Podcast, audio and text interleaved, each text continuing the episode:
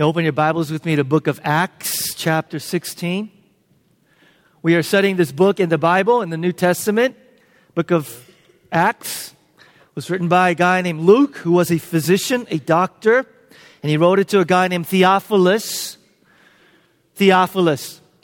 And uh, what we're doing is we're just going through this book verse by verse and we're talking about various things, but more than anything else, two things for us to notice as we look at this book. First and foremost, in one level, it chronicles the early beginnings of Christianity, early beginnings of the Christian movement. And so we're getting glimpses of what the early church was like, which has some application for us as we are a church here in the 21st century about how to go about living our lives. But the more important thing, as we've been talking about since we've come back from summer break, is that essentially the book is about the mission that God is on, right? The mission that God is on. That God is a God of mission who is at work. Whether we know it or not, whether we see it or not, whether we believe it or not, our Creator God is at work, bringing men and women to Himself and to restore and renew all of creation. So the book of Acts has sort of these two levels, and we've been looking at it. So today we come again to Acts chapter 16, starting at verse 30. We saw a portion of this last week, and today we're going to finish this chapter. Verse 16, verse 13. Chapter 16, verse 13. On Sabbath, we went outside the city gate to the river, where we expected to find a place of prayer we sat down and began to speak to the women who had gathered there. One of those listening was a woman named Lydia, a dealer in purple cloth from the city of Thyatira, who was a worshiper of God. The Lord opened her heart to respond to Paul's message. Do you like that? Do you, do you, do you like that verse right there? The Lord opened her heart. Isn't that encouraging? That's encouraging, right? The Lord opened her heart.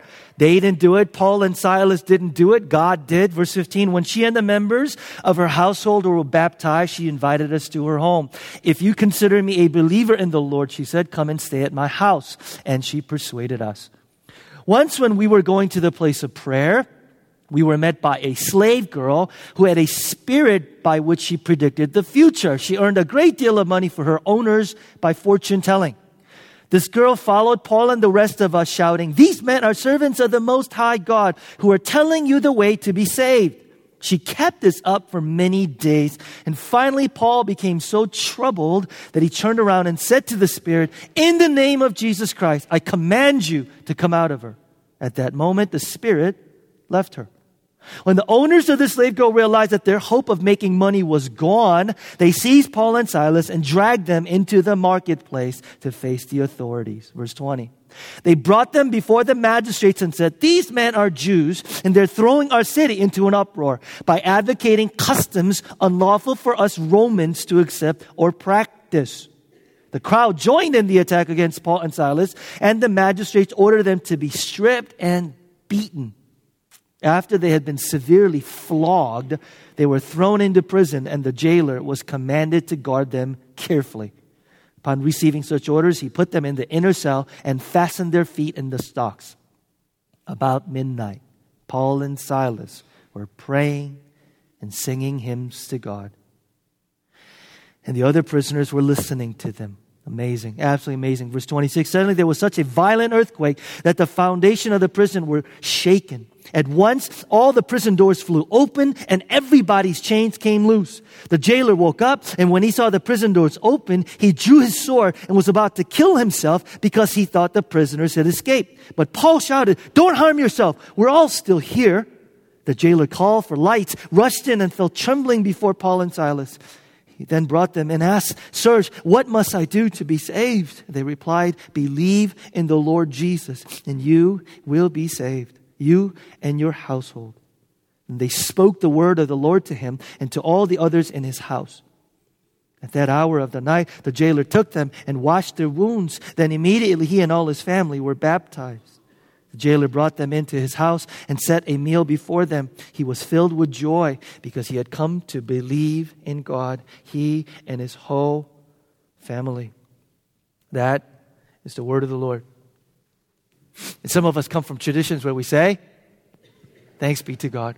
Um, oh, there's just a big chunk of passage here. There's so much here, but but I want to pick up where we left off last week, which is uh, you need to know that Christianity Christianity, essence of Christianity, says that God is not about moral reformation, but about transformation. You need to know that Christianity is not made on what a culture thinks sometimes when we think of Christianity. Christianity, by the way, I say this a lot on Sundays because we have Buddhists, we have atheists, we have people that are agnostic, we have people that have grown up in church, walked away, don't know what Christianity is really about, and so they're here. So I say this, and, and it's very important. Essence of Christianity is not that you become a better person. Essence of Christianity is that you, you don't become a more moral person. Essence of Christianity, the gospel is not that Jesus takes, you know, bad people, makes them good people, and takes good people, and makes them better people, so on and so forth. No, the gospel says, check this out, that God takes dead people, spiritually dead people, and that he makes them live. Spiritual transformation. Okay? Why is that important? Because our culture, we're obsessed with makeovers, right? Our culture. And then our culture thinks that Christianity, spirituality is about a spiritual makeover. I'm sorry, but Christianity is not about spiritual makeover, no matter how good the makeover is. Spiritual essence of Christianity is a spiritual start over. It's, it's, it's like taking you from scratch and making you new again. How does it happen? How does that happen? What it happens when we, and Paul says to the jailer here, you notice in verse 31 and 32, believe on the Lord Jesus. You notice that? It, eh, it, eh, believing on the Lord Jesus or believing in God. And, and I may stop right here again and, and talk about this because again, our culture, we say, what does it mean to believe in Jesus or believe in God? We have all kinds of notions of what that means, right? So I want to take a little bit of time and go over what God has to say. If you are not a Christian, this is what it means to be a Christian. If you are a Christian, you need to pay very careful attention for two reasons. Number one, what I'm about to do with you, you need to do to your non-Christian friends. What I'm about to talk about, you need to be able to talk about with your non-Christian friends when they say, what does it mean to believe in Jesus? Secondly, Believing in Jesus and what the Bible talks about, essence of the gospel, is not something that we just do one time and we become a Christian and we move on to bigger and better things. You know, what we're going to talk about is sort of the ABCs of Christianity. No, what I'm going to talk about is what renews you every day. What I'm going to talk about right now, if you're a Christian, you don't just check out and go, I get that. I know what it means to be a Christian. I, I believe, I, I, I move on. No, no, no. What, what I'm talking about today, we talk about this in our church a lot, every single day of your life, this is what will change you, transform you. You, you got me? What does it mean to believe in the Lord? Here's what it does, it does not mean. Believing in the Lord Jesus does not mean act better, be more moral, learn to obey the rules better, go to church, read your Bible, pray more. Believing in the Lord Jesus does not mean I feel really bad for some things that I've done, and so therefore I'm gonna, you know, really, really feel bad, and my attitude will be different. Believing in the Lord Jesus does not mean any of those things. Believing in the Lord Jesus does not mean be more moral, be better, you know, believe the right things even, although that's important. Believing in the Lord Jesus means that we are so bad at doing right, acting right, being moral, being good. We are so bad at following God, doing the things He calls us to, that Jesus Christ Himself had to come. Lived the life we should have lived, perfect, sinless, righteous life. Died the death we should have died for our rebellion, for our disobedience, for our sins. So that when we place our, check this out, trust in Him, and I'll talk about that, believe in Him, the life that He lived, perfectly sinless life for righteous life, becomes ours in such a way that God looks at us as He sees His Son Jesus.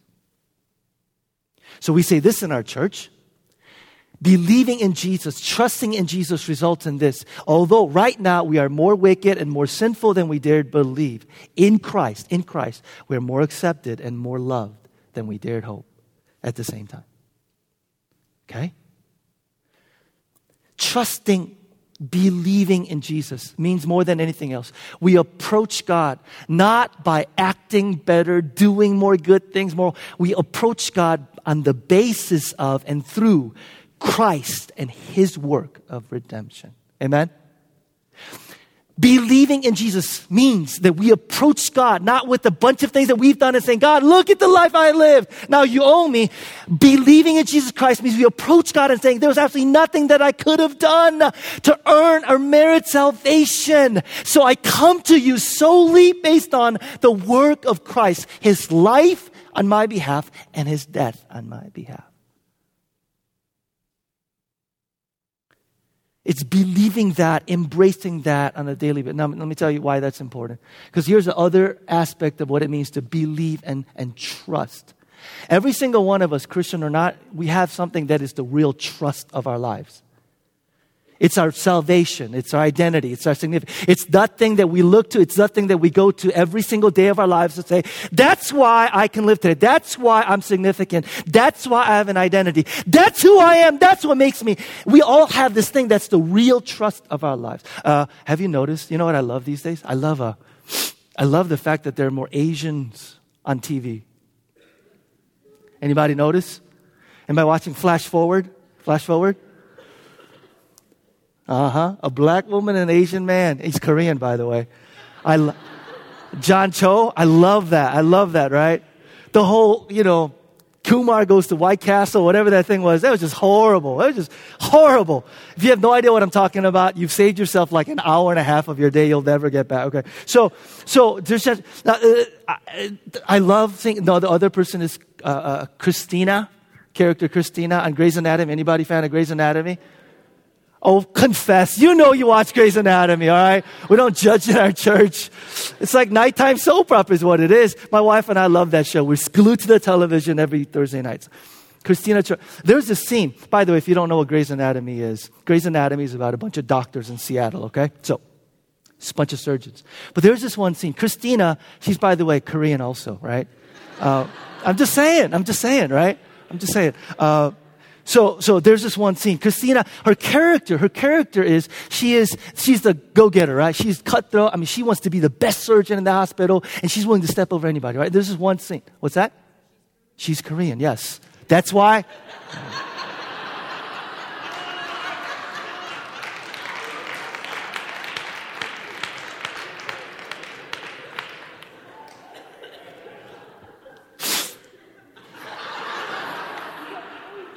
So there's a scene, right? So, so, so there's a scene.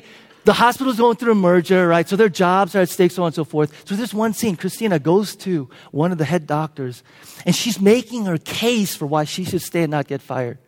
And this is what she says. She says, You don't understand. God created these hands, these hands to be the surgeon. I, I, I need to be here. This is, this is my salvation. I was born to do this. This is my salvation. You sit there, and, and, and all of us at one level go, Oh, yeah, I know what that's like. Because every single one of us has something at the center of our being that's our real trust. It's the thing that we say, like Cristina, she surgeon, that's my salvation. For some of us, it's our jobs. It's that relationship. It's that we're good. It's that we're moral. It's that whatever it is, every single one of us has something at the center that is a real trust, that is the God of our lives. And what it means to believe in Jesus, to place our trust in Him, listen, is you look at that thing that is the real trust of your life right now, and you say, God, I repent of that. Meaning, I don't just feel bad for putting that as my trust, but I say, I'm willing to uproot that and build my life on an entirely different salvation. Do you see why the gospel is not just the ABCs of Christian life and we move on?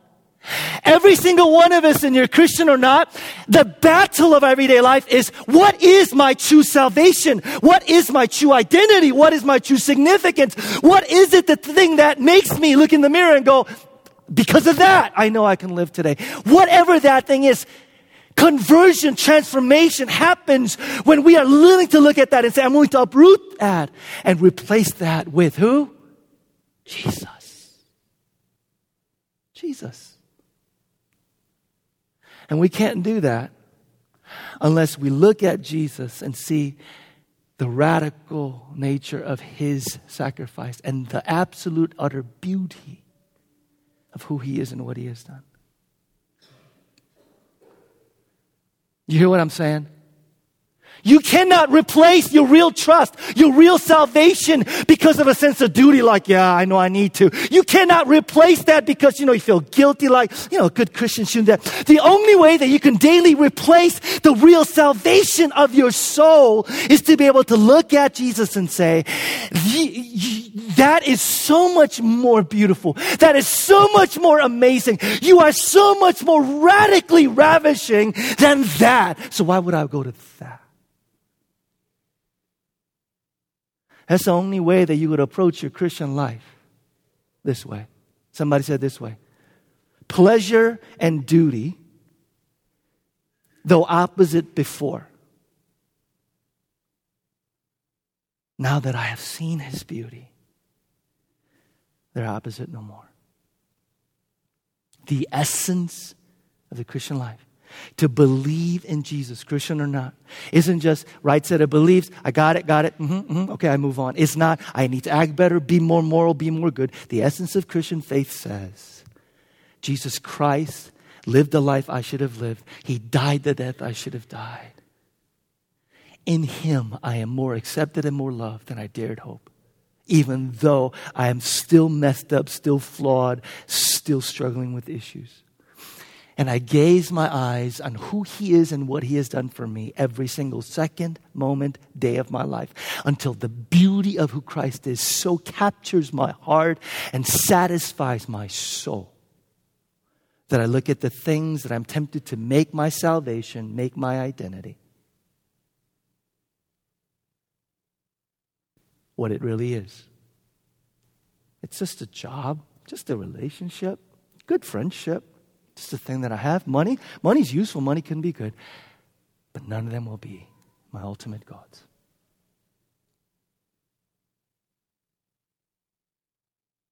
What is it for you? What is it for me? That's the question we wrestle with. All right, let's look at this text Acts chapter 16. Brief review from last week, and uh, well, let's dig in here. As we look at this text, what is Paul trying to, uh, what is Luke trying to teach us about conversion, about transformation? Well, he intentionally picks out three conversion stories. He could have chosen any, but he picks out three con- uh, conversion stories intentionally to teach us something about Christianity and the essence of what it means to be a Christian. One, I'll put this up there, review from last week. One is that the gospel is for everyone. The gospel is for everyone. What Luke is trying to say here through this text is there's no type of a person who is more natural to be a Christian. There's no type of a person that the gospel is more natural to. For example, there's no racial type. Remember we looked at last week. Lydia is from Thyatira, which means she was probably Middle Eastern. The slave girl, who we'll look at more carefully today, was a slave. She could have been from anywhere. The jailer was probably a Roman soldier, which meant he was probably European. Luke says there's no type of person. We also, we also saw there's no such thing as a moral type. There's no moral type, immoral type, religious type, irreligious type. We'll look at this today. Again, Lydia is a God-fearer who's moral and devout. The girl is demon-possessed. The jailer is spiritually indifferent. He could care less. And yet the gospel comes to all three of them. There's no class type. Lydia owns her own clothing company. She's CEO of her own clothing company. She's wealthy. The slave girl is not just a poor, she lives out on the streets. The gospel is for all of them. It's not for men, just for men. It's not just for women. The gospel is for all. You know, it's, uh, do you know that I have a friend who goes to a church in Denver called the Scum of the Earth Church?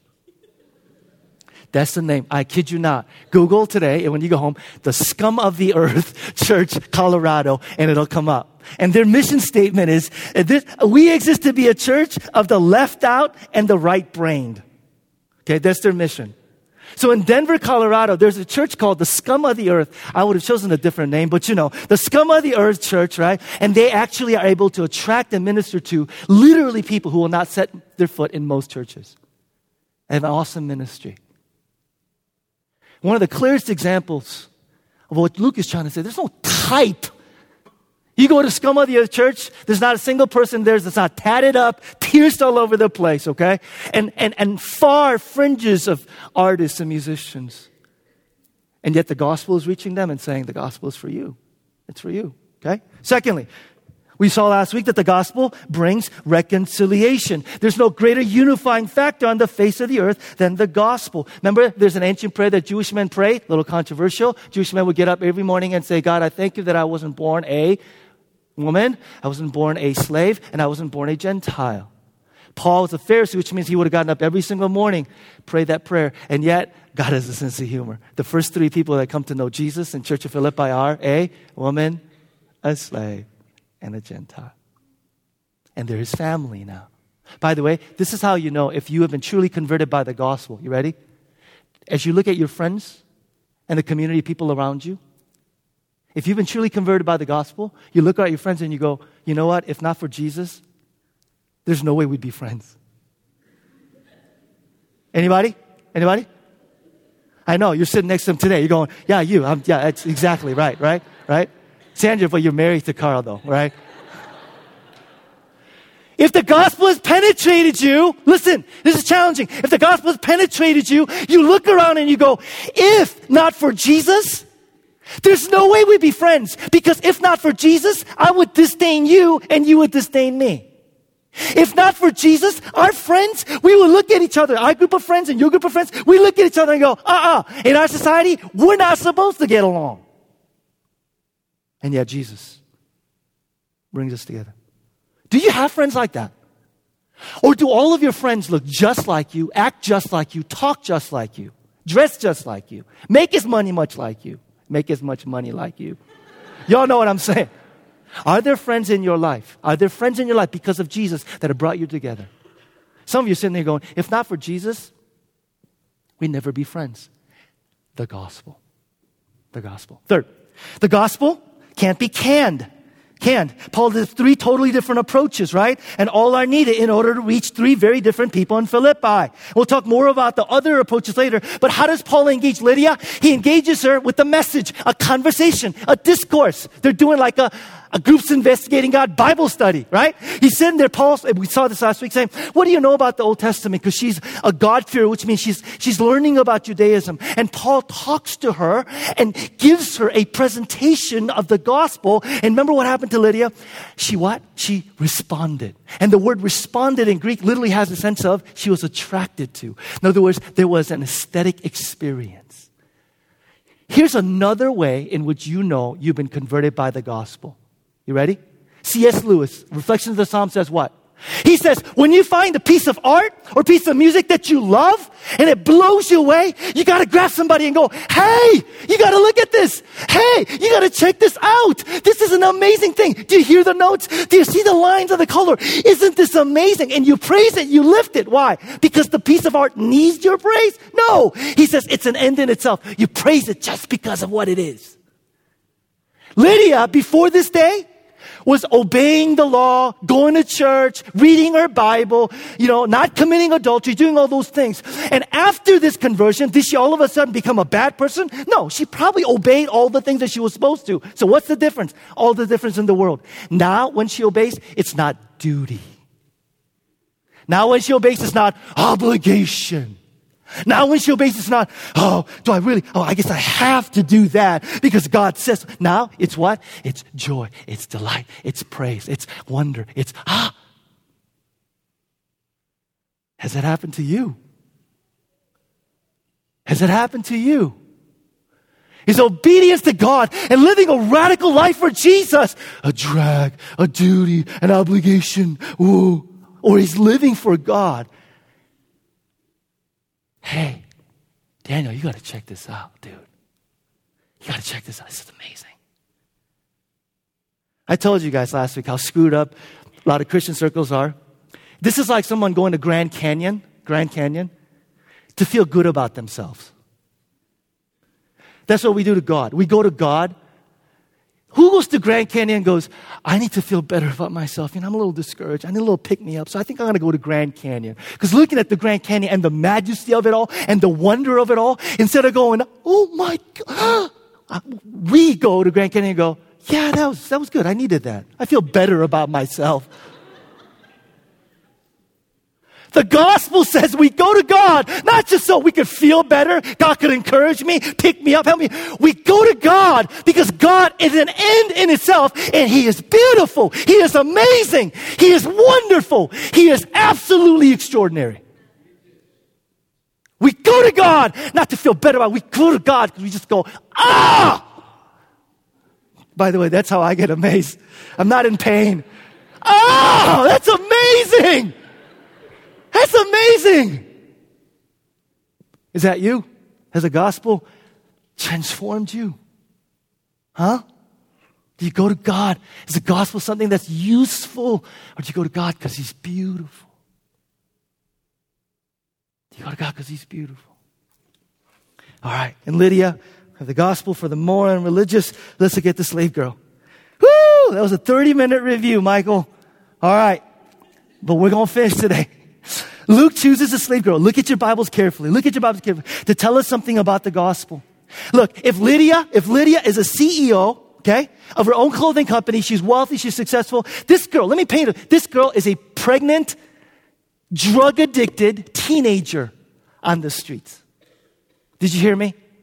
Talk about gospel for everyone. This girl is a drug addicted pregnant teenager walking on the streets. She is the opposite of Lydia in several ways, and yet the gospel for both. Look how she's, she's first of all, she's economically opposite.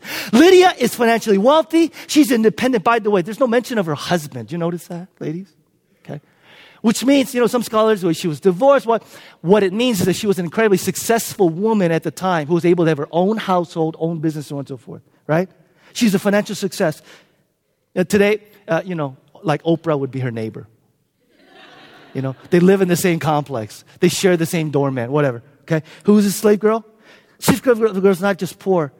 She, she, she, she would be sleeping under the viaduct on Wacker Drive. That's who she is. She's completely powerless. She's completely exploited. You notice also that she's on the other end of the spectrum with Lydia in regards to morally and spiritually. Lydia is a moral person, spiritual person. She's reading the Bible, going to Sabbath, you know, praying, doing all the things. This girl is demon possessed. She's not just irreligious, she's demon possessed. That's about as far in the other direction as you can go. Lydia is quietly seeking God, searching for God, doing the things that she needs to. This slave girl is in spiritual turmoil. She's deeply troubled. By the way, by the way, Everybody, look up here. As I was reading this, I, I, couldn't, I, I couldn't help but remember what we've also seen throughout the book of Acts is that Christian conversion is a possibility for anyone. Nobody, under any circumstances, anywhere, is beyond the reach of God. Amen? Do you believe that? No, you don't. We don't. We don't. There are people in our lives, for many of us, who we look at and we go, not them. No, no, they're too lost. No, they're, they're too, they're too hard hearted. And for some of us, frankly, it's no, they're too evil. Like we go, why would God want to? Then, of course, we're quickly reminded, well, why did God want to with, with who? With, with, with us. Do you really believe that Christian conversion is a possibility for anyone? Um, have any of us grown cynical lately? Have we grown cynical, you guys, lately? And, you know, we're looking at some people in our lives, our family members, our coworkers, and we've grown cynical because, because we don't believe that anybody, regardless of how lost, how far away from God, how wicked, how evil they are, that God could reach out. God could reach out and touch them. Somebody says, well, Peter, they, they don't want to have anything to do with God. They don't want to go to God. They don't want to have anything to do with Do you know what's amazing about prayer? You could take somebody that doesn't want to have anything to do with God and you could take them to God. So I envision that. See, I envision that. The men and women in my life that I'm ministering to who are just hard hearted towards gospel, hostile towards Christianity, and they go, there's no way. I've set foot inside of a church. You kidding me? You know what I envision in my mind? I envision the throne room of God and God sitting there and I'm bringing that person to God and saying, God, guess what? That's what prayer is. You take somebody who has nothing to do with God, you take them to God. Are you doing that? Who are you doing that with? Who are you doing that for? Christian conversion. Possibly for anyone. Okay. Uh, uh, look, at, look, at, look, at, look at this carefully. Look at this carefully because I want to spend a bit, just a, just a, a few minutes on this whole demon possession thing. Uh, uh, notice, notice how the gospel comes into this girl's life. The most interesting thing for us to notice is how, how different this is from Lydia. Again, Lydia's reached through moral, uh, through reason, and through discourse, discussion, so on and so forth. This girl is reached through a power encounter. Okay? Paul confronts the evil spirit in her and literally commands the evil spirit out of her, and she is saved. And she is healed psychologically, she is healed emotionally. Um, when I was uh, uh, 19, in 1989, I went to Africa on a short term mission trip. I was in Kenya and Tanzania. And uh, you know, before I went, I, I, believe sort of up here, yeah, you know, there's demon possession and evil spirits and demons, so on and so forth. I mean, our culture lives in this split world kind of, you know, perspective. On one hand, at one hand, you notice there's kind of an obsession actually with demons and spirits, and so on and so forth. Notice the kinds of, again, shows and media about, you know, supernatural vampires all of a sudden are very popular these days. I don't get that. But anyway, there's just another conference, another sermon. You got, and then you got people who are obsessed with tarot cards and, and, you know, and, and astrology astrology. I was sitting at Starbucks and a guy that I'm, you know, getting to know, let's call him David. David goes, Peter, what month were you born? I said, March. He goes, you're a, you're a, what did he say? You're a Aries? Aries, does anybody know? Pisces, something like that? Pisces? And I go, I said, You believe in that stuff, David? He's like, Oh, yeah, dude. He's like, Let me tell you. And then he went on. He's like, You know, it's kind of like the earth and energy, and we're two thirds water and soil, and earth is two thirds water and soil. And, and I sat there and I, I was like, Wow, that's good. I was like really impressed. You know, I was like, Wow. And I asked him, I said, You really believe that? He's like, Nah, not really. I'm like, Oh, why don't waste my time, right? But, but I, I, I, I he, he, he, rem- he reminded me that we live in this culture. So in 1989, I'm in Africa, right? And we go to this small village to do ministry there. And the pastor comes and says, Hey, by the way, at this morning's worship service, there's a man who has been demon possessed. We had to cast out seven demons out of him, and he's going to be at service today. So I was like, Oh, okay, that's good.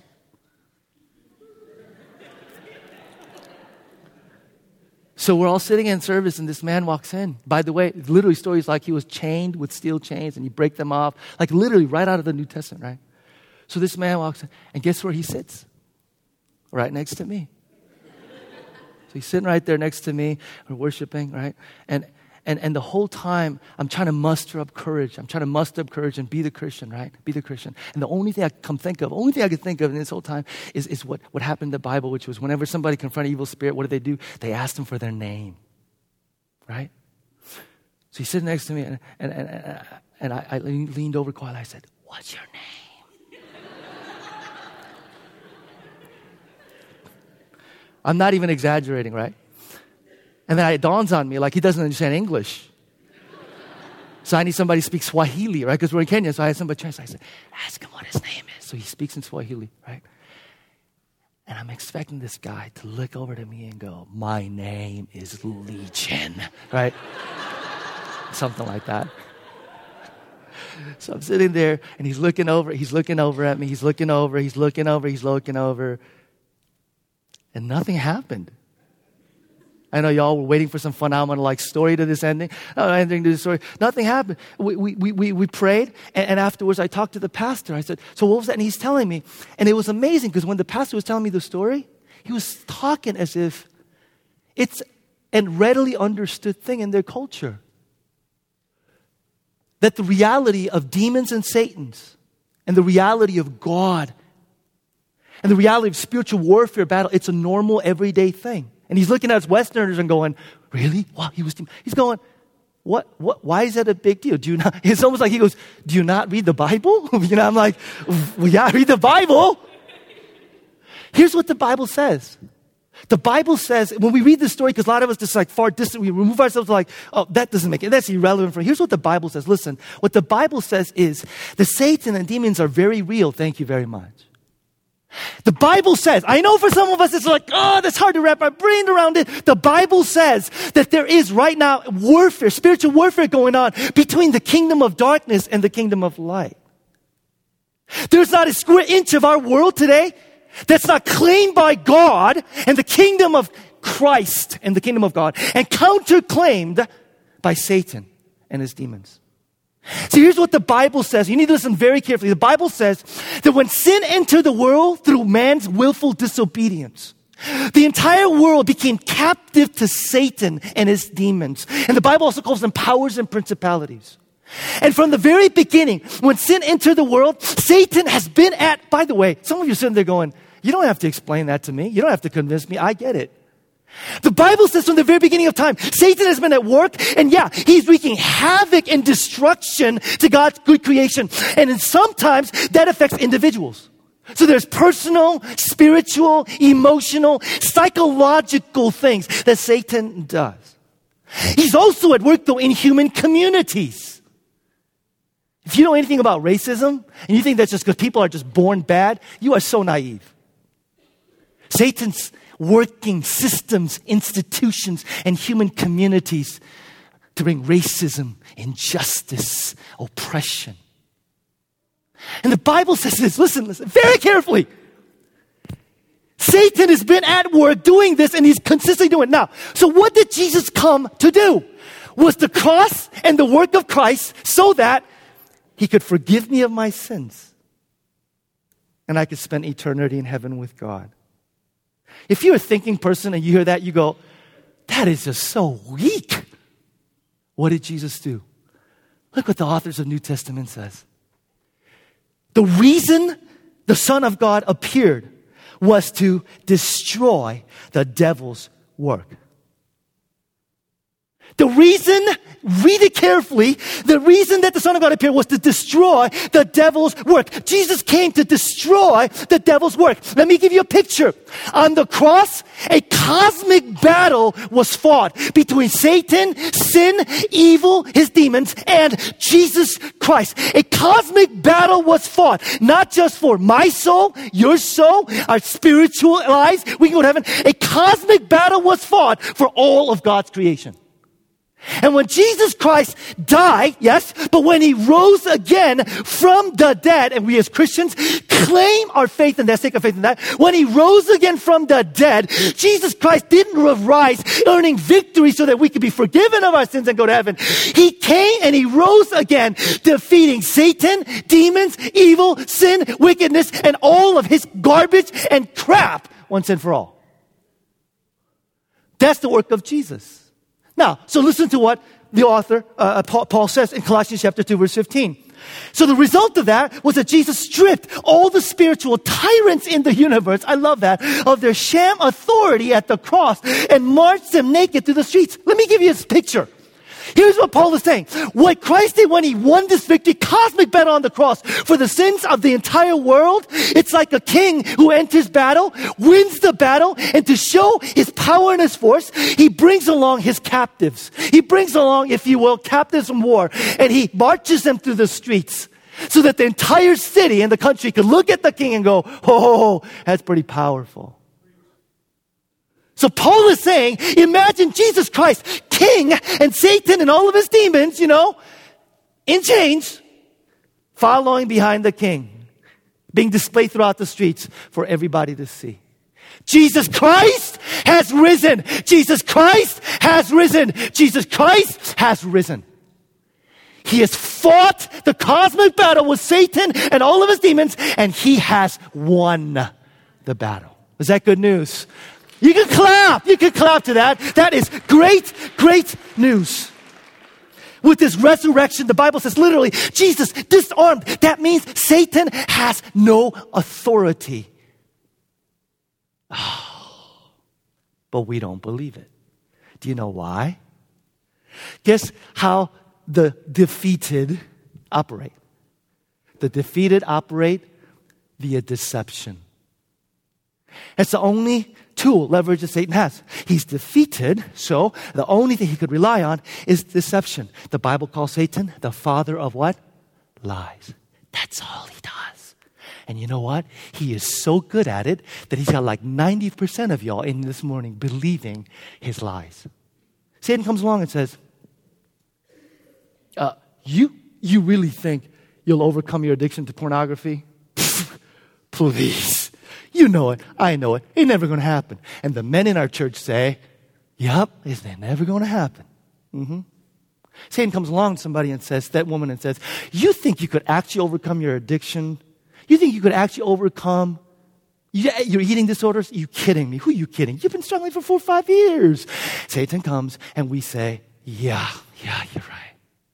See, Satan comes along and says, You think you could actually make a difference in that community? Please, do you know who you're going against? Your aldermen. Do you know who you're going against? Those people, the power brokers. And we go, Yeah, you're right. Who am I?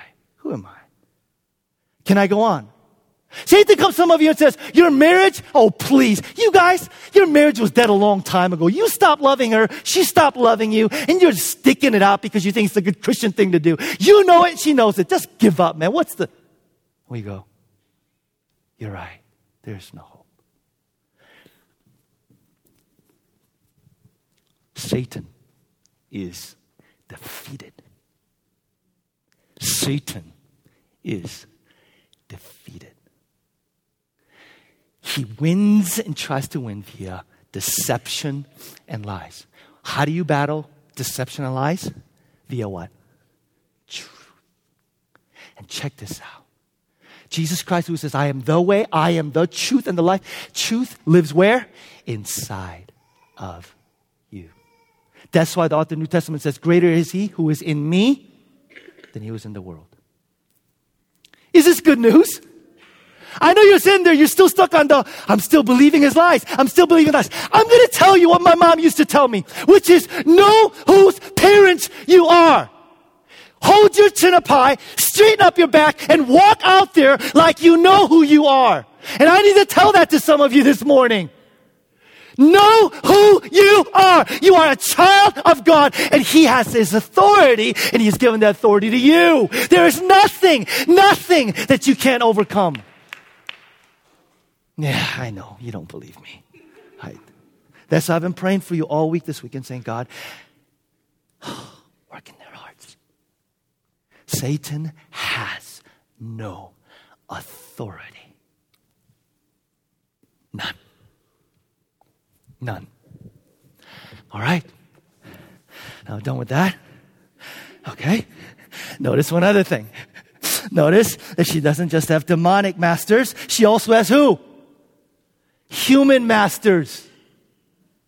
She also has human masters. She's psychologically bound through demons, but she is also, check this out, socially bound through human masters. Some of y'all sitting there going, Oh, I love where you're going with this, Peter.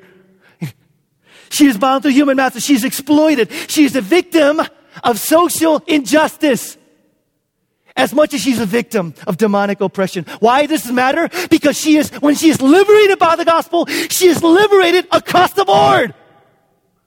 She is just liberated from psychological, spiritual, you know, She's liberated socially. She's liberated economically. She is liberated via justice. She is liberated not just personally, spiritually. She's liberated socially from her exploitive economic system. What Paul and Silas are doing here, if you want to pass it, what Paul and Silas are doing here is social action. They're looking at this girl and they not only bring the gospel to her so that she should be personally transformed, they're looking at the unjust socioeconomic system that's bounding her, binding her, bound her, binding her, and they're saying she can't just be delivered personally and be brought right back. She has to be also delivered across the board in every way. Why is that important? Robert Linthicum, Robert Linthicum wrote a book called The City of God, The City of Satan. And in this book, he writes I was working with poor teenagers in a government housing project when 14 year old Eva began coming. She was exceptionally beautiful, but her life was a wreck. Crime and drugs all through her broken and extended family. She felt she had no future. The school she attended was terrible. The teachers did nothing but discipline. She had almost no reading and writing skills at the age of 14. But through the youth ministry, she became to a personal relationship with Christ, and hope began to return. Just before I left for the summer, she said to me, Bob, I'm really, really under terrible pressure. A large gang from the projects recruits girls as prostitutes for wealthy white men in the suburbs. They make the money, and the girls are like their slaves, and they're trying to get me. Linthicum remembers saying, Well, the Bible says, resist the devil, and he will flee from you. So stick with the youth group and keep up your daily prayers and Bible study, and you won't fall into temptation. I was naive, he says. I figured if she was a real Christian, real Christians wouldn't give in to temptation. Months later, I returned and found she had stopped coming to the Bible study. I tracked her down, but she would hardly look at me. Look, I gave in. I'm working for them, okay? How, how could you give in like that? I said completely unsympathetically. She said, Well, first, they beat my father, and then my brother, who ended up in the hospital. And then they threatened my mother, so I joined. How, could you? I cried. Why didn't you go to the police? Bob, she said, who do you think they are anyway? In one fell swoop, Linthicum, who understood salvation completely in terms of an individual decision, suddenly realized that the only way that he could minister to Eva and minister to the people in Eva's neighborhood was if he went after the unjust social structures. She couldn't go to the police because the police were part of the gang, they were behind the gang. And many of you, for the first time, maybe come to an understanding of why our church desires to be a church that's active. Not because we want, listen, the world out there basically wants to put the church in two categories. You're a conservative church. That means you preach the gospel, you're about conversion, Bible study, really good discipleship, you do your thing, but you don't care at all about social issues. And then some people go, You're a liberal church. So you just care about social justice issues, helping the poor marginalized, but man, you don't believe the gospel. You don't believe that God really came in the form of his son. You don't really believe in trans- personal transformation. If the gospel is to be true, it has to be both. The gospel of Jesus Christ is to have power and witness in our world today, it has to. Why? Because the gospel is, we're not making stuff up. The gospel is holistic. Jesus Christ comes into this world and he brings salvation, not just to personal souls. He brings salvation to every part of our creation that's gone awry because of sin. So yes, there's personal salvation, personal spiritual transformation, and that's where it begins. It's phenomenal, but we don't end there. We look at our world and we go, what are the areas of brokenness that need healing in the transformative power of God? And because we are gospel believing people, not just because we want to be active in social justice for the sake of that, not just because we think we need to be a good person by doing things, because we believe that the gospel brings holistic healing across the board, we get involved. Amen? We get involved. We get involved. So Paul and Silas are doing.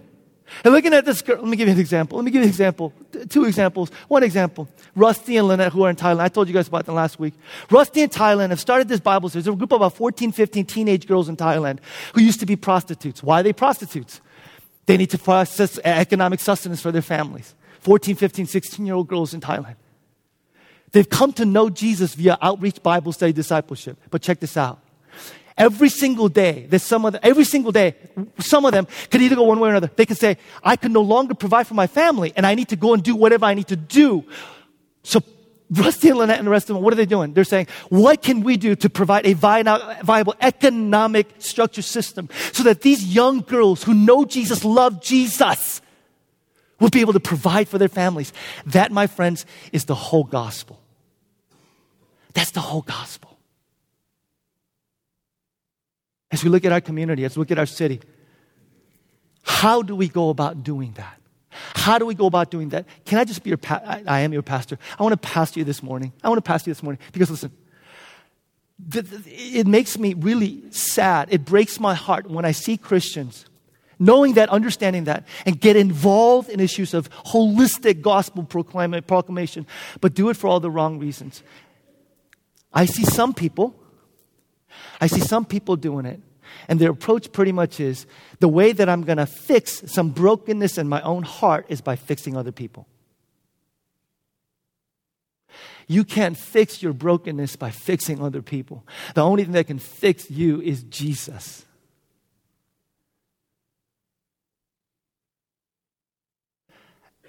And as your pastor, I'm speaking to some of you this morning and saying you're involved in justice issues and you're passionate, but if it is driven out of a desire to find some sort of healing and meaning in life, I'm telling you that's a dead end. For some of us, we do it out of guilt. And we even have a terminology for it, right? White guilt, we call it.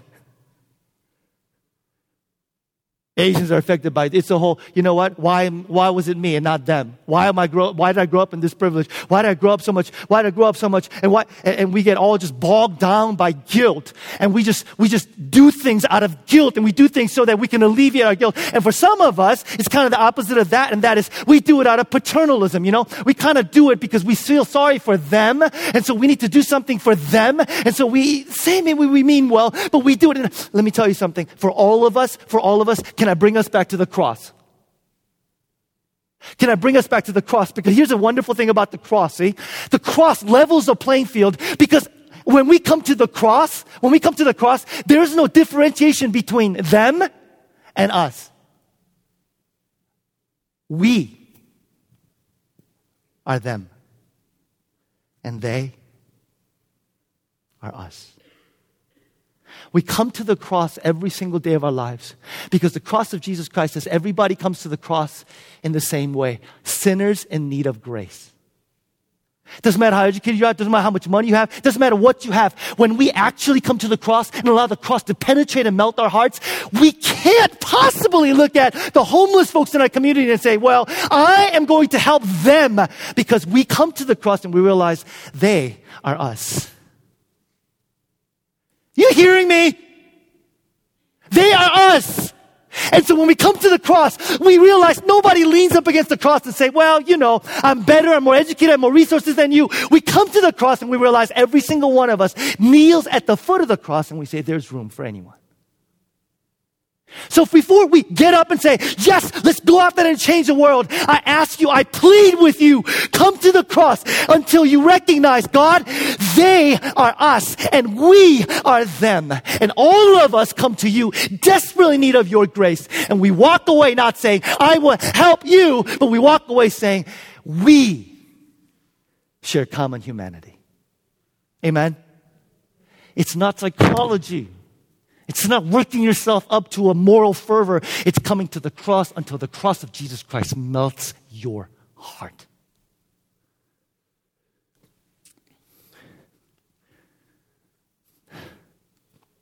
And when the cross melts your heart, trust me, you cannot help but get up and overwhelmed and outpouring of, He has done that for me. He has done that for me, me, me, me.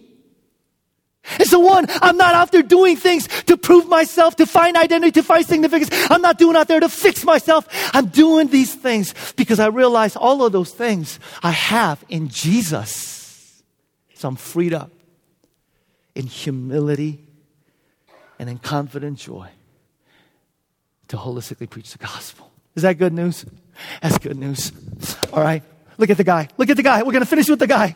We're going to finish with the guy. Look at the jailer. Look at the jailer. All right. Last, we have the guy. We have a man. Everything's in here. Even, even a guy is saved. Even a man, even the men are saved. The jailer is almost certainly a Roman soldier. How do we know? All civil service jobs were given to soldiers. And they were nice jobs. Nice jobs. Okay? Now, when you look carefully at his life, you realize his life is neither the success of Lydia nor the mess of the slave girl. Okay? His life is neither the success of Lydia or if Lydia works in the loop, and the slave girl works on the streets.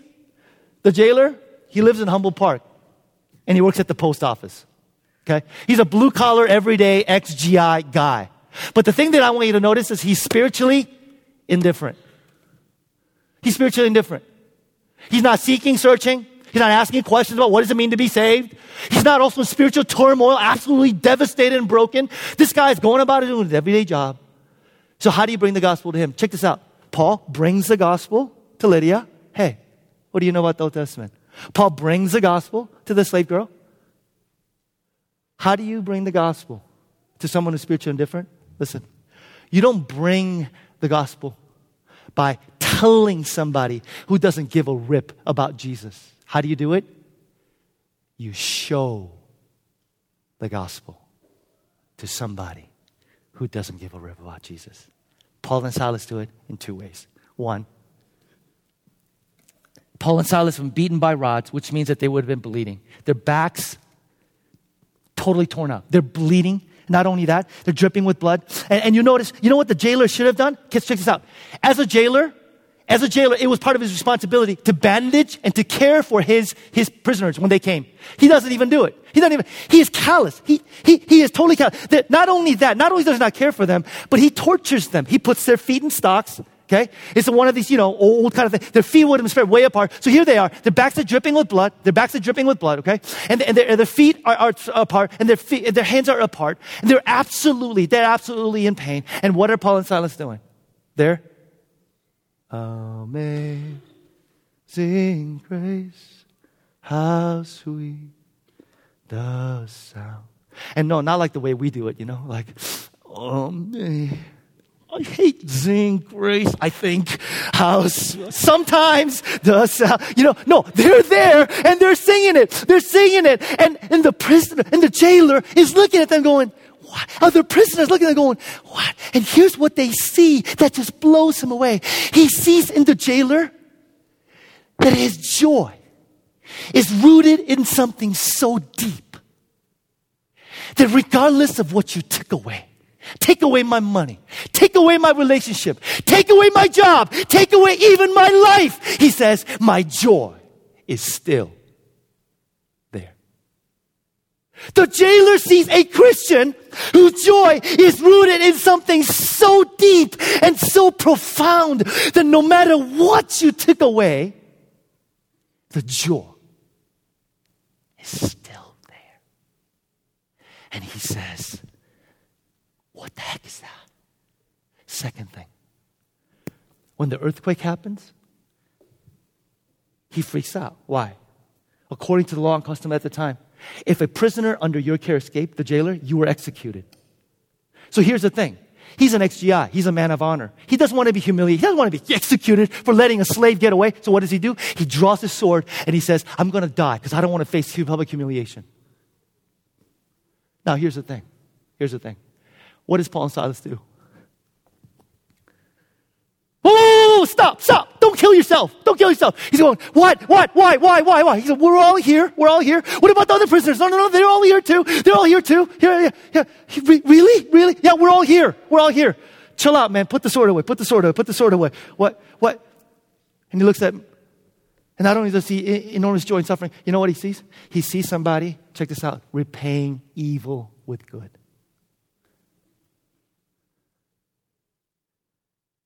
He sees somebody repaying evil with good. Think about what I just said in the context of our culture and our world today, of what would happen if the unbelieving world saw Christians repaying. Now, here's the thing. If I'm the jailer, if, if, if I'm Paul and Silas, you know what I'm doing? I'm messing around with him. Because I came, my back is tattered, you know, I'm in pain. He tortures me, right? And I'm going, draw that sword a little longer little longer, little closer, little closer. Or I'm going, he's going, but the other prisoners. I go, sorry, yeah, the other prisoners. No, no, no, no, I'm just kidding. I'm playing with him. I'm playing with him. But what does Paul do? Paul says, oh no, we are all still here. And Paul says, you cheated me in such a way that I was absolutely nothing and my life meant nothing. You were supposed to bandage me, take care of me. You were supposed to not torture me, but watch over me. And yet you do all those things. And here's what I'm going to do in return. I'm going to repay your evil, your injustice with what? With good. Why?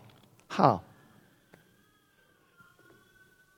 A new pattern for living had entered Paul and Silas's life. Because you and I look at that and go, that is impossible. How do we do that? A new pattern for living. This pattern for living invades their life in the person of who? Person of who? Church, tell me. Person of who? Jesus. Jesus Christ. Who is Jesus? Jesus Christ, the ultimate example of someone who looks out at his torturers, who looks out at his killers, and he says, Father, forgive them, for they know not what they do. That Jesus had invaded Paul and Silas's life. And they're able to look at this man and say, I choose to repay your evil and your wickedness with good. And he looks at Paul and Silas and says, I've never seen anything like it. How do you do this? What has happened to you? He looks at, can I, let me just form it in the form of a question as a challenge for us today.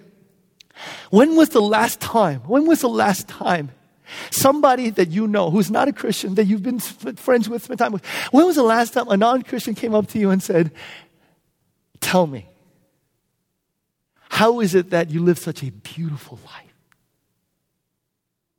Tell me, uh, how is it that under that kind of suffering and circumstances that would literally drive anybody just batty and crazy and deny God and walk away, how is it that in the midst of that that you have joy that is so deep that's unexplainable?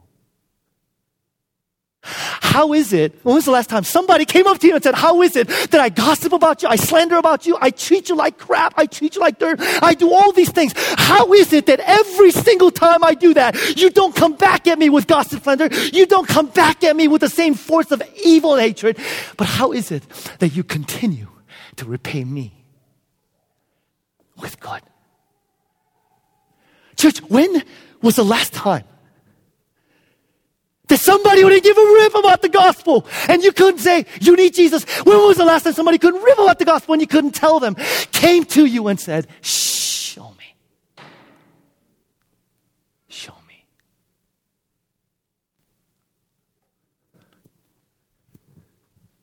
Show me. Why are you the way you are?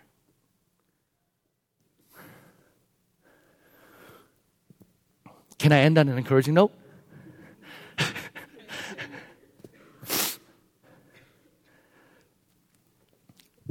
Do you like stories?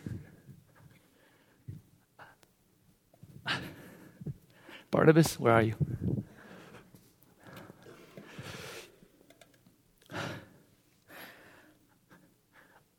I'm going to read you a story that I read from a book.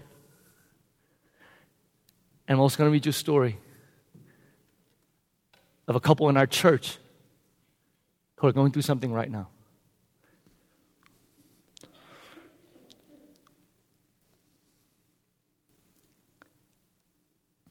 William Willimon, who is over at Duke, phenomenal scholar, has written some wonderful things. Writes Early in my ministry, a woman in my church had given birth. And I've been told that there were problems with the birth. The couple sat in the room. By the way, y'all need to pray for me because I don't think I'm going to get through the second email without crying, okay? So if I start crying, somebody shout out, Stop it, Peter. For those of us Asians, we know, you know what I'm talking about, right? Stop. In Korean is duk, duk. One word, duk, which is stop crying. My mom, duk. That's why I'm emotionally, you know, messed up. Anyway. And that's why I cry so much. Okay, anyway, back to the letter. Okay, sorry. So early in my ministry, a woman in my church had given birth, and I had been told that there were problems with the birth. The couple sat in the hospital room waiting for the doctor. Shortly after I arrived, the doctor appeared and sat down with the new parents. And he said to them, the doctor, you have a new baby boy, but there's some problems. Your child has been born with Down syndrome. And your baby also has a minor and correctable respiratory condition. My recommendation is that you consider letting nature take its course. Then, in a few days, there shouldn't be any problem. The couple seemed confused by what the doctor told them. Look, if the condition is easily corrected, then we want it corrected, the husband said. And the wife immediately nodded in agreement. You, doctor says, you must understand, look, the numerous studies show that parents who keep these children have high degree of marital stress. And is it fair for you to bring this sort of suffering on your other two children? said the doctor. It was a mention of the word suffering that the doctor's word had finally begun to make sense to the woman. Suffering. She said, Our children have had every advantage in the world, and they've never really known suffering. They've never really had an opportunity to know it. And I don't know if it's God's hand is in this or in what way God's hand is in this, but I could certainly see why it would make perfect sense for a child like this to be born into a family like ours. Our children will do just fine. As a matter of fact, the more I think about it, it's a great opportunity for us. The doctor looked absolutely perplexed. He abruptly departed, and I followed him into the hall and turned, and he turned to me and said, Reverend, you need to talk some sense into that family. And William Willimon says, the couple was using reason, but it was reasoning that was foreign to the doctor.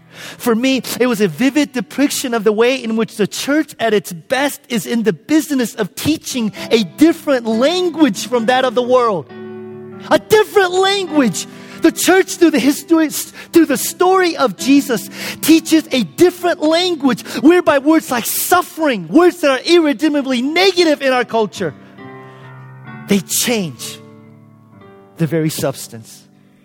Here was a couple who had listened to the ultimate story, the life and death and resurrection of Jesus for them, the ultimate story in which suffering could be reasonably redemptive. How do you do that? How do you have the power to do that? How do you have the power to look at a child and when the world says, you know, just let, you take its course, how do you have the power to go, oh no, oh no, oh no, no, no, we're not, we're not. Rusty and Lynette, our missionaries to Thailand. A couple weeks ago, they gave birth to their baby girl who was born at two and a half pounds. She came weeks too early. And when I got this letter, they were keeping regular updates, my mind immediately went to this letter because you know what? It was almost as if Rusty and Lynette were this couple sitting here. They're in Chiang Rai in Thailand, and this is what they wrote Dear loved ones, yesterday was such a special day. We were both able to spend hours holding little Olive on our chest, spending time talking to her, singing over her.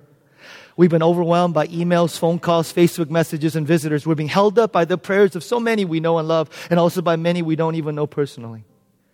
Today's been like each day so far since the little Olive Hope has arrived, filled with moments of joy, moments of fear, moments of uncertainty, sadness, hope, and thankfulness. This morning, she had an ultrasound done to assess the level of intracranial hemorrhage that she had the other night. There are four levels, one being the least severe with long term complications, and four being the most serious and highest risk of long term complications. Olive had level four intracranial hemorrhage. The doctors are telling us that if she makes it, she will certainly have serious cognitive and motor damage, mentally handicapped, cerebral palsy, and the list will go on. There's also high risk of blindness due to high concentrations of oxygen they've had to keep her on. She is still anemic, so she's getting blood transfusions. Our hearts aching for this little one. Part of us is also hoping and longing to see a miracle.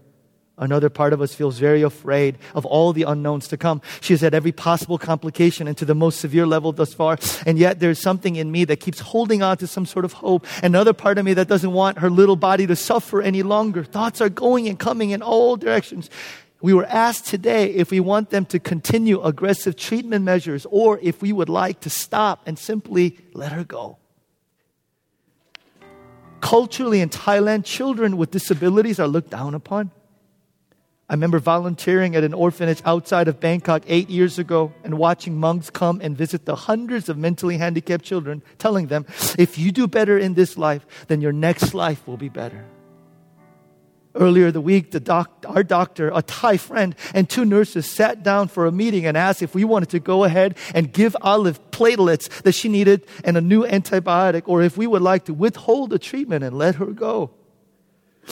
They all encouraged us to let her go and withhold the treatment and said she would have about a week before her little body would shut down. They told us that if she survived, she is handicapped and possibly blind. It would be unfair to her. We cried a lot during that meeting and prayed and went with our hearts to continue treatment and commit caring for her. Unless we come to a point where we feel her little body can't undergo any more aggressive treatment. And I want you to listen to what the gospel does. We are willing and ready to care for a little girl with handicaps if Jesus chooses to give her to us. Jesus has drawn us closer and closer to Him through this journey, our only place to find hope in this circumstance. We're praying for peace to surround us in the midst of this chaos and worry. We know Jesus has a plan. It has just been a day where trusting that plan feels more difficult. And then they say, no matter the outcome, we will continue to serve Him, the one who entrusted Olive to us as a gift. If you're not a Christian, or you're a Christian, you're sitting here going, how, how is it possible that these people could do that? How, how in the way? It doesn't make any sense. Where do they find courage? Where do they find? Here's what's happened to them, and here's what the jailer saw. A story had invaded their lives, a new story. A new story that gives context to their personal story, which is Jesus Christ comes and he suffers and he dies. But in his suffering and death, Jesus says suffering is not the end. Death is not the end. Death and suffering will not have the ultimate end. There is resurrection coming. And for those who suffer in this world, and for those who are going through this, the promise of the gospel is not someday when you go to heaven, Jesus Christ will console you and saying, there, there, you've suffered so much. Jesus Christ and the promise of the gospel that gives hope to Rusty and Lynette and this young couple is to say, suffering is not irredeemably negative. Suffering led to life. Suffering leads to resurrection. There is resurrection coming. There's restoration coming. There's renewal coming for those who are in Christ Jesus. And so we approach this life when we suffer and go through it without, without, without dis- discouragement, disappointment that says there is no hope. When we go through things in this life, Rusty and Lynette are not super spiritual Christians. They're not better than you or me. They're literally focusing on the cross and the cross that brought about resurrection. And they're saying,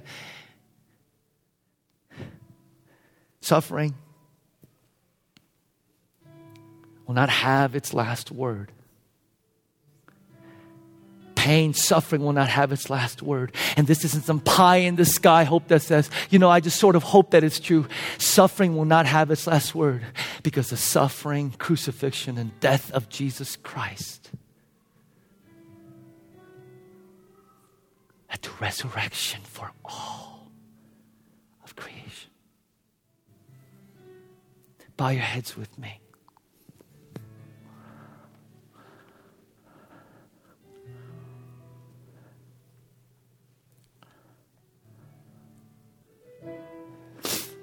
The hope of the Christian life is not a pie in the sky. You know, I hope so. I, I, I, somehow hope that whatever we experience in this life will somehow, I, I hope.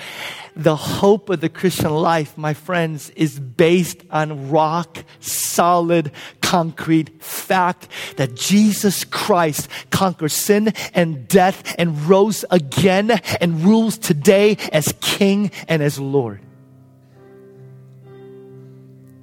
The hope of the Christian is not that this life is the end all and be all. The hope of the Christian is that the risen King, Jesus, is coming back again to renew and to restore and to heal and to redeem everything that was marred by sin.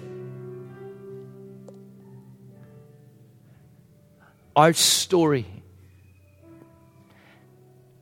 has come under the ultimate story of the suffering, death, and resurrection of Jesus Christ.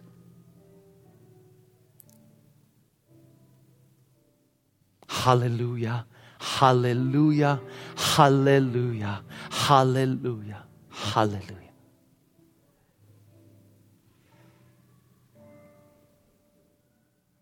We're going to sing this last song. And I want you to you do always pay attention to the words and the lyrics of the song. And I don't want you to sing this as a sort of, I hope God, I wish it was true. Sing this from the bottom of your heart. Shout it out. Lift your hands and your voices that regardless of what it is that we are going through, our hope, our hope, our hope,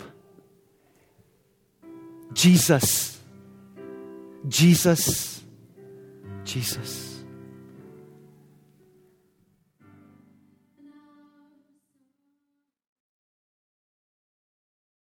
My prayer for you, church, is that God will give you a song in the night.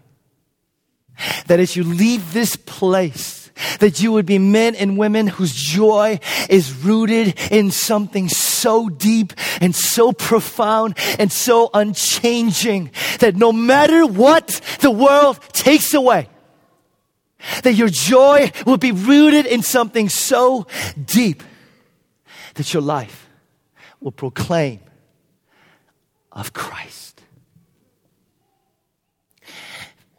This morning, pastoral staff, and we will be up here. And our prayer team will be up here to pray for you. Please come up. saying, Peter, I'm at my wits' end. I just need some prayer. We want to be able to do that for you, church, before you leave today. As you go, may the Spirit of God who has spoken continue to speak. Live your life. Live your life knowing that He is with you, He goes before you, and He goes beside you. In the name of the Father, the Son, and the Holy Spirit. Amen and amen. Please come up if you need prayer, pastoral staff, prayer team. Please come on up.